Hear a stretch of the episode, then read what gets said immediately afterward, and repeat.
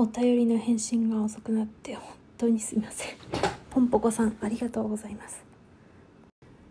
えっとゆかりさんこんにちは。こんにちは。すみません遅くなって。最近ギフトを送れてなかったなと思い送らせていただきました。ありがとうございます。ありがとうございます。気にかけてくださっててとてもありがたいです。ありがとうございます。ラジオのトークテーマの話なのですが、よければゆかりさんが聴いている音楽や好きなアーティストがいればお話ししていただきたいです。気質でしたらすみません。これからも投稿を楽しみにしています。ということで、コーヒー微糖をもらっていたんです。7月の30日にね、30日に すいません。実は結構早めにつかもらってすぐ読んだんですけど、まあねこんなに返信が遅くなったから、まあ、かなり言い訳じみているが。で返信もなんか2回3回結構取ったんですけどなんか気に入らなくて投稿せずみたいな感じでそのうちにうちがこうまあ取っていなかった時の過ごし方過ごし方は別の回で話すとしてこうラジオトークを取らなくなってしまって今に至るという申し訳なかった。すいません。なんか気にかけてくださる送ってくださる見てくださるというか方なのに申し訳なかった。しかもまだね音声で会話してみたいですねって言ってまだ進んでいないのにもかかわらず申し訳なかった。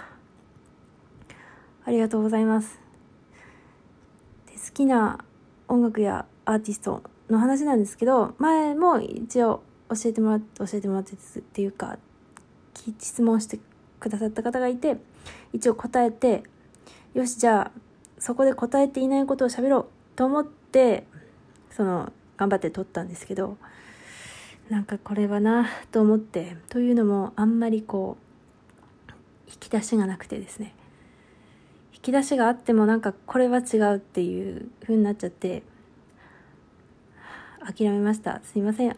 でもなんかこれそうなんですね。トークテーマを提案してくださるっていう本当にありがたかったです。ありがとうございます。その喋った中で、まあ、唯一言えるかなっていうのはクラシックだったらショパンが好きだなっていうことくらい。でも別にすごい真面目に聞いているわけではなくてなんかこうよく有名な作曲家さんの曲は結構ごついなっていうイメージがあってあとこう作曲家単位で覚えていないのもあって。そうなるとうちが何年も何年も前にその辻信之さんっていうピアニストの方がいてその人がショパンと確かショパンだけかな。ちょっと話は変わるけどその月の光ドビュッシーが好きでその曲も入ってるからかな。まあ CD を借りてその何回も聴いてたっていうことがあってショパンを。だからまあ好きかなっていうただほんと作業中に聴くんで あれなんですけど。っていうなんか喋れるっていうとそこしかないっていう。あと多分前言ってないのでは韓国アイドルではママムーとブラックピンクが好きかなっていうのを言ったような言ってないようななんか言い忘れた気がしてくらいですかね。ママムーさんのそのなんだろうかっこいいエキゾチックな曲があってそれが好きなんですけどあとブラックピンクさんはまあダンスが好きなんですね。音楽っていうより。まあ歌詞は分かんなくて。でも前にフォロワーがいいって言ってたから歌詞読んでおかっこいいなってママムーさんの方ですけど思ったなってのはあるけどみたいな。感じでですね。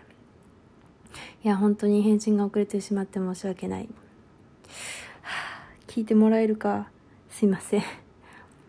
ありがとうございます。本当にお便りは嬉しいです。こんな遅くなってしまって申し訳なかったんですけどありがとうございます。すいません。ありがとうございます。